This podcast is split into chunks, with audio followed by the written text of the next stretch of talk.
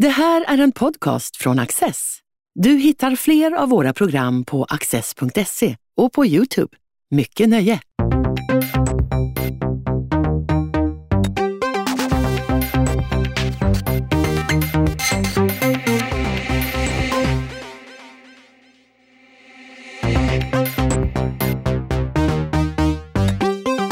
Vilka bilder använder vi när vi talar? Gudrun Olsson är professor i psykologi och har skrivit en omfattande bok om språkets metaforer. Vi ges exempel på vad en metafor kan vara genom Aristoteles, Tranströmer och Lena Andersson. Och på vilket sätt kan metaforer fungera bra i terapisamtal? Gudrun Olsson samtalar med Katarina Onils Franke. När vi vaknar och står inför formandet av en ny dag, hur föreställer vi oss då dagen? Tänker vi på den som en ökenvandring eller en dans på rosor? Så här inleder du din bok om metaforanvändning i vårt vardagsspråk och vardagsliv. Hur började din resa i metaforernas landskap? Mm, ja, det är ju en uh, fråga uh, med många bottnar Eh, egentligen. Eh, alltså, en sak var att det, började egentligen utifrån någon slags frustration. Eh, därför att jag handledde en doktorand på hennes doktorsavhandling. Och, alltså det var ett väldigt rikt material. 24 intervjuer hade hon gjort med patienter som hade gått i psykoterapi. Och Alltså 24 intervjuer, det kanske inte låter så väldigt mycket, men det är eh, 24 lives in treatment. Det är ett enormt material. Och, eh, och så hittade vi inte, eh, vi hittade inte vad heter det, ut ur detta, ur, ur, ur denna, denna liksom moras som det var verkligen av, av och, och, och så var det som om metaforerna kom till oss i, i något slags gemensamt skapat synfält eh, och, och, och, så eh, gick det, var det möjligt att strukturera eller tematisera det här eh, materialet alltså utifrån ett metaforiskt sätt att tänka. Och du börjar också med Aristoteles som du så ofta gör, börjar med honom. Ehm, och han var en av retorikens pionjärer och definierar en metafor som ett ord som betecknar en sak förs över till en annan sak. Och du citerar flera röster för just hur man förklarar metaforer. Behövs det många infallsvinklar på ämnet? Ja, det tror jag absolut. Det kan jag svara spontant på. Absolut. Alltså, det, är en mycket, det är en mycket komplex företeelse. Vi, tro, vi tror ju ofta att vi vet vad en metafor är, men när man börjar fundera på det så, så, är, det, så är det faktiskt är det en mångfacetterad, ett mångfacetterat fenomen, kan man säga. På vilket sätt? På vilket sätt? Ja, alltså och om vi säger det här som du sa, att, eh, att en metafor betyder eh, att man säger en sak i termer av en annan, så är det en slags kontextförflyttning. Alltså man förflyttar sig från, från en eh, värld till en annan värld. Från, från en konkret upplevd värld till någonting som är mycket abstrakt och, och svårbegripligt. Alltså det, där kommer verkligen metaforen till hjälp det är en slags, man kan också säga att det är en slags dubbelexponering. Metaforen är en dubbelexponering. Att man, att man ser sak, två saker eh, samtidigt. Och ur detta, att man ser två saker samtidigt, eh, kan göra att det föds en tredje sak. Och det är ju fascinerande, alltså att något nytt skapas eh, med hjälp av, av en metafor. Verkligen. Jag vill gärna fokusera på just det språkliga i din bok men precis som du var inne på här i början så bjuds det på så många olika sidor och jag tänker att den här boken skulle kunna fungera bra som diskussionsunderlag i kurser i filosofi och psykologi vid sidan av litteraturvetenskap och språkvetenskap. Vem var läsaren du såg framför dig när du skrev? Alltså, det, är, det är ju så att jag, att jag är psykolog och psykoterapeut och psykoterapiforskare och allt det. Alltså, det är klart att jag tänkte på min, min profession. Eller de professionerna var, eh, eh, var de som först kom till mig. Eh, men sen eh, blev, blev det liksom helt nödvändigt att eh, ta med en, en stor aspekt eh, av mitt eget liv i boken. Och Alltså, vad jag önskar är att, att en läsare liksom börjar reflektera över sitt eget liv och, och eh, sina val och sina bortval och sina livsval eh, och, och eh, alltså ska väcka till reflektion, väcka frågor helt enkelt och, och inte ge så särskilt mycket svar. Så att jag kan inte knyta läsaren till någon speciell grupp egentligen. Så va? Det tycker jag också framkommer att man, man vill, det blir som en bildningsdusch mm. så att säga. Mm -hmm. Jag har en metafor. Ja, ja just det. De ja. kommer naturligt en rening, en rening, en dusch, ett reningsbad kanske. Just det är du inne på i boken, eller hur? Mm, dusch. Just det. Ja, precis. Vilka metaforkällor har vi? Ja, vilka metaforkällor har vi? Det är ju, eh, det, alltså, man kan säga också så här, varifrån hämtar vi våra metaforer? Och det tycker jag att det är, eh, när jag, när jag, när jag förstod det så, eh, eh, så, så, så, så var det en väldigt fascinerande resa. Alltså för att vi hämtar metaforerna ifrån det som är vår vardag. Eh, inte från teorier eller överbyggnader eller så, utan det som är vår konkret levda vardag. Eh, Eh, eh, och, och, den vardagen ser ju olika ut för olika människor. Så egentligen kan man inte säga eh, så väldigt noga varifrån vi hämtar metaforer men det finns en grupp metaforer i alla fall som, vi, eh, som vi, eh, man kallar arketypiska metaforer. Och, och de är ju rätt så generella genom alla tider och alla kulturer. Vi har elden och vi har kampen och, och, och vi har eh, eh positionsbestämningar som upp och ner. Och, ja, det finns och kroppen, naturligtvis. Kroppen är, är ju en väldigt viktig metaforkälla. Så det finns en mängd olika så. Bilder är viktiga för vårt bilder, språk. Bilder är viktiga för vår kommunikation. Ja, precis. precis. Du skildrar också vår kommunikationsutveckling i boken. Hur vi har gått från att eh, använda metaforer kopplade till skrivandet och sen gå över till telefonen. Vi sitter klistrade vid telefonerna. Vad tror du om dagens teknik? Vad gör den med vårt språk och våra metaforer? Man kan ju säga att, eh, att Eh, eh, att tekniken är ju väldigt bra därför att man kan omedelbart få kontakt med en människa eh, som man vill ha kontakt med. Eh, eh, han eller hon kan liksom, det är en, en knapptryckning bort helt enkelt och det är ju helt underbart. Och samtidigt så är det ju, kan det ju det vara väldigt dåligt på det viset att man inte liksom kan vänta, man kan inte längta vänta, man, kan inte, man ger sig inte tid att reflektera. Eh, och där kommer också metaforen in, att om man inte ger sig tid att liksom veck, eh, veckla upp en metafor eh, så är den inte så väldigt mycket värd. Eh, då eh, sker det inte så mycket, utan man liksom halkar förbi den. Du är inne på i boken om Lena Anderssons hyllande roman Utan personligt ansvar från 2014. Just för att hon använder så spännande metaforer. Um, väldigt säregna. Mm -hmm. väldigt originella liksom så. Mm. Ett sms från honom kunde fylla henne med ett slags lyckogas som fick henne att stiga till väders. Och hoppet slog ut som en ros i bröstet. De här metaforerna skapar ju också en del komik. Är det vad som händer när det är oväntade metaforer som byggs upp för oss människor? Det tror jag verkligen. Alltså överraskningsmomentet i eh, metaforer. Man liksom snubblar ja, eh, över den. Och, och, här har vi också vitsen. Vitsen uh, har ju också detta med att för att det ska vara en vits så uh, måste det finnas ett överraskningsmoment. Och, och uh, så att det finns en, en likhet. Absolut. När jag kommer till dina kapitel om kärlek då förväntar jag mig nästan att det ska bli lite nötta klyschor. Att jag ja, men ska känna igen metaforerna allt för mycket. Men då kontrar du med att visa upp Lena Anderssons speciella.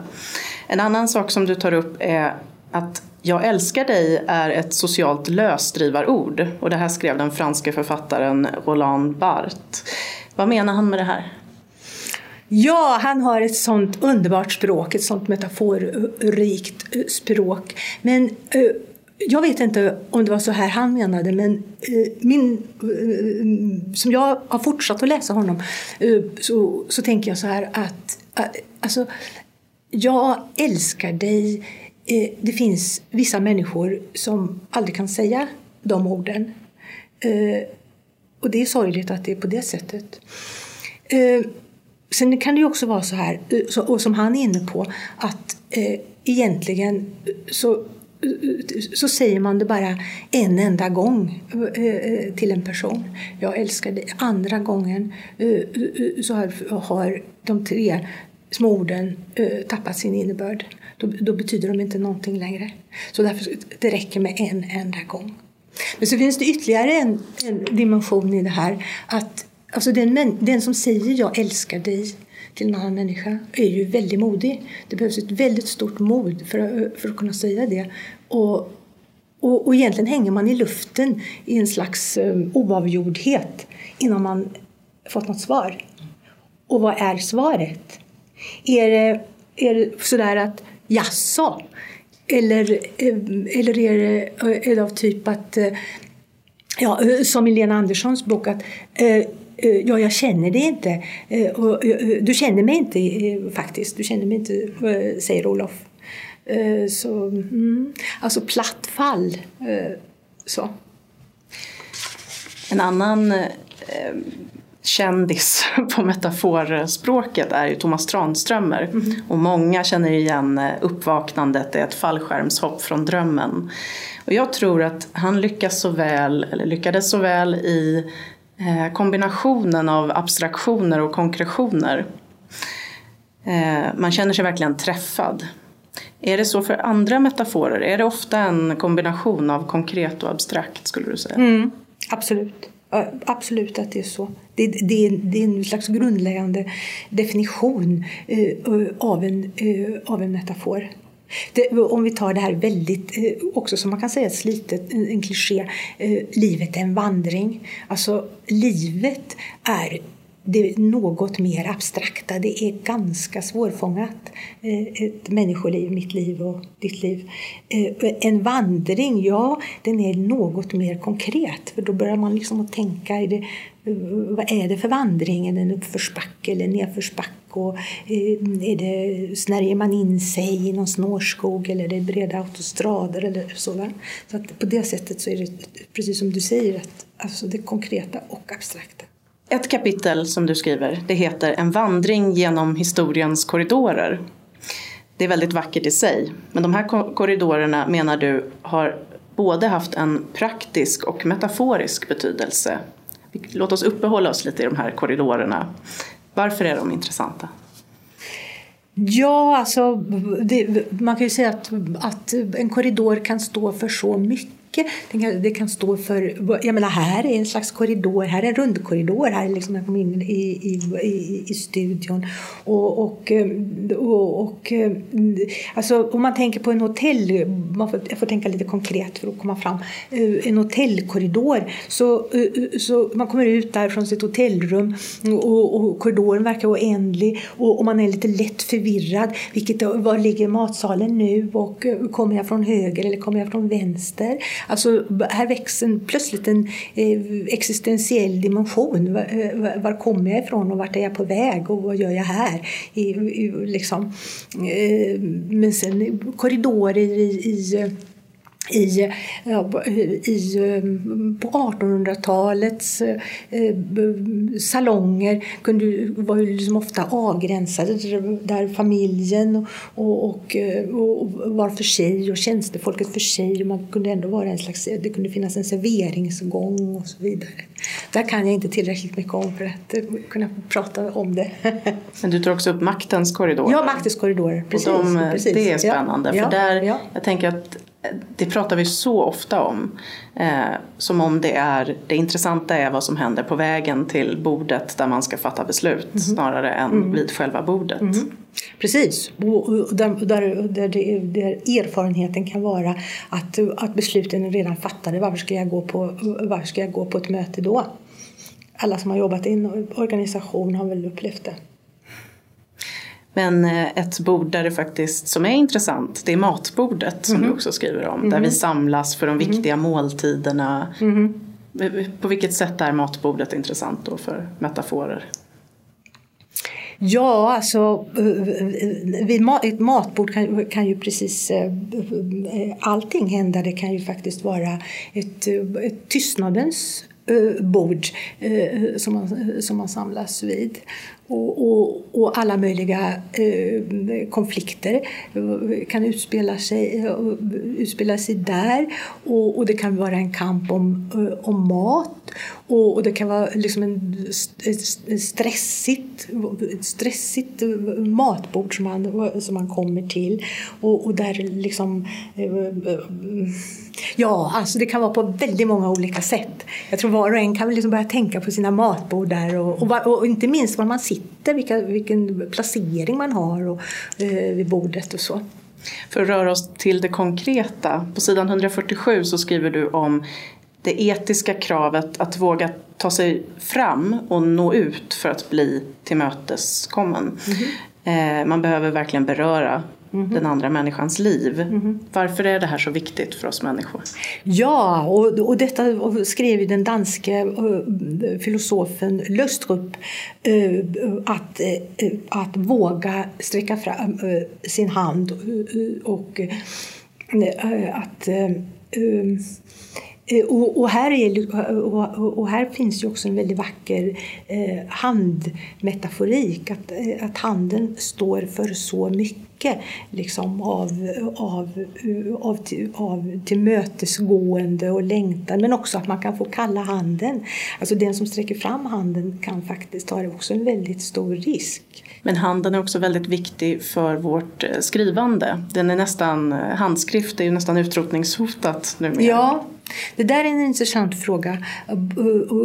För det har jag, undrat över så länge. Varför, alltså när jag Eh, när jag läser andra texter, när jag skriver någonting och så läser jag andra, andras texter och, och, för att verkligen förstå det här och framförallt att minnas det så skriver jag för hand. Eh, eh, jag skriver inte av direkt utan men ibland gör jag även det och, och så skriver jag mina associationer till men allt detta sker för hand.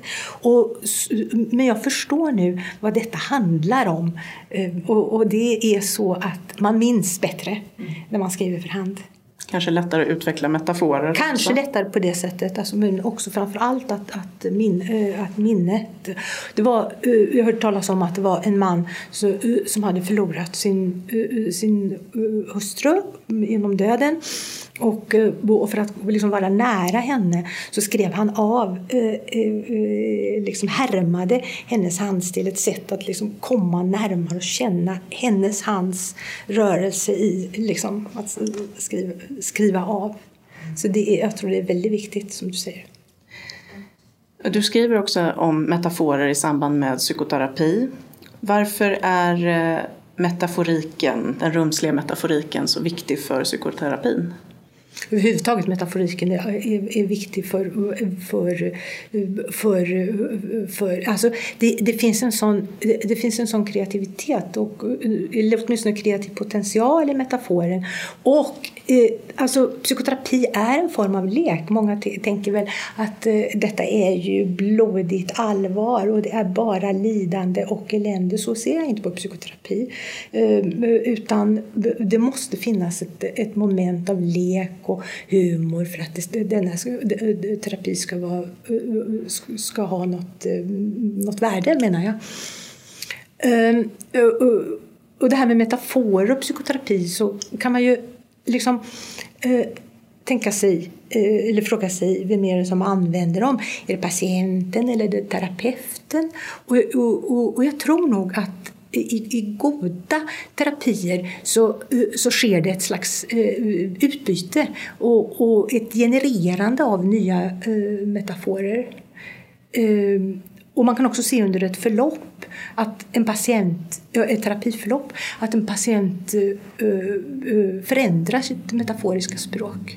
Att I början kan det handla mycket om fängelsemetaforer och instängdhet och eh, alla möjliga sådana saker. Och, och sen kan det mera handla om eh, flygfärdighet och, och eh, fria, fria rum och att våga språnget och, och den typen av metaforer. Så här kan man alltså också studera ganska systematiskt i terapi.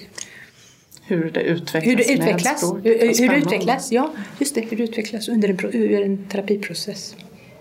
Du skriver att eh, av Kierkegaards tre tidsdimensioner, det förflutna, nuet och framtiden, tog det nuet inta den mest centrala platsen. Varför? Ja, nuets ögonblick, det är ju egentligen det enda vi har. Om man börjar tänka på det så är det ju bara nuet som, som gäller.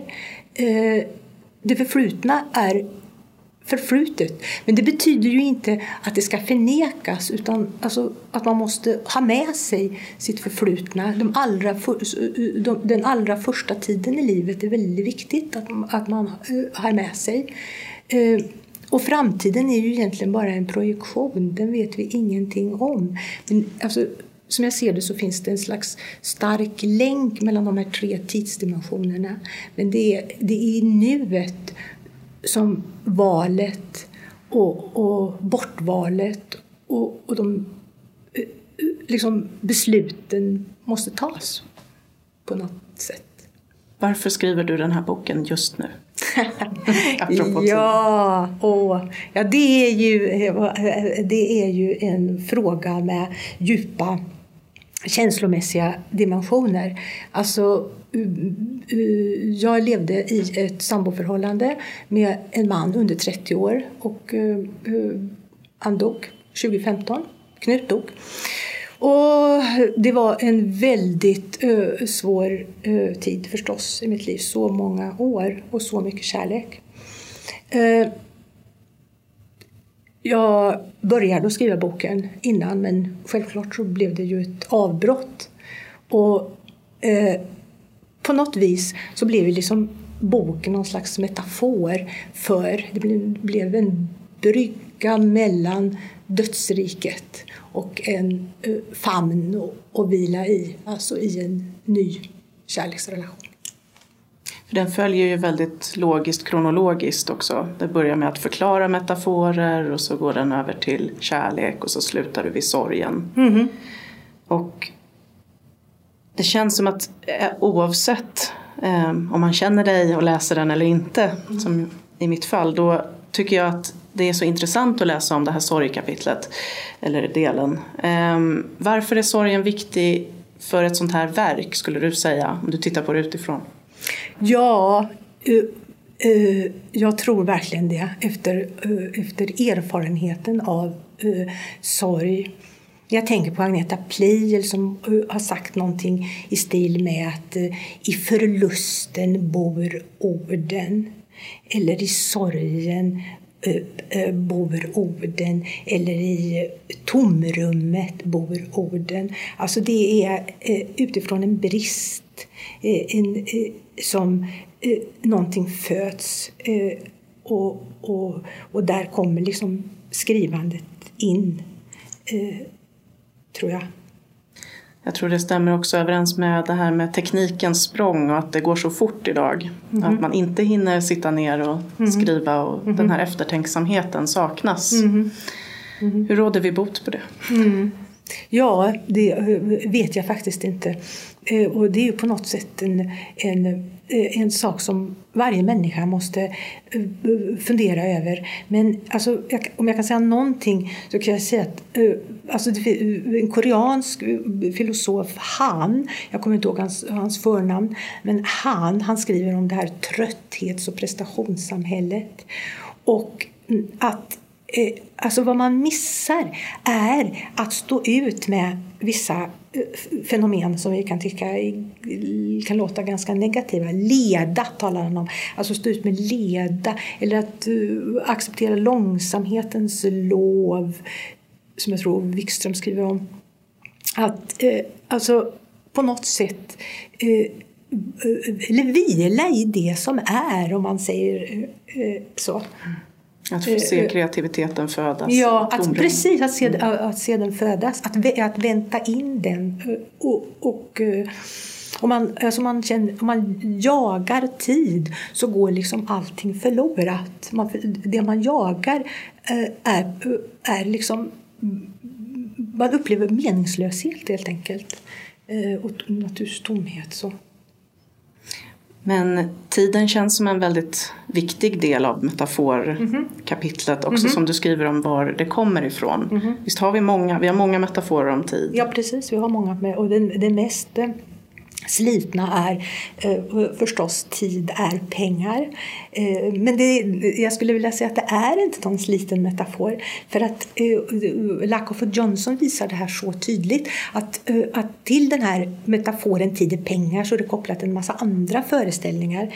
Att tid är en begränsad resurs och tid är en handelsvara. Alltså man, eh, det är en gåva, man slösar med, man ger bort det.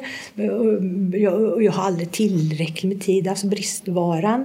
Ehm, så att, ja, det där är viktigt att tänka på. Och just nu springer tiden ifrån oss. Mm -hmm. Gudrun Olsson, ja. tack för ett intressant och bildrikt ja. samtal. Ja, tack ska du ha.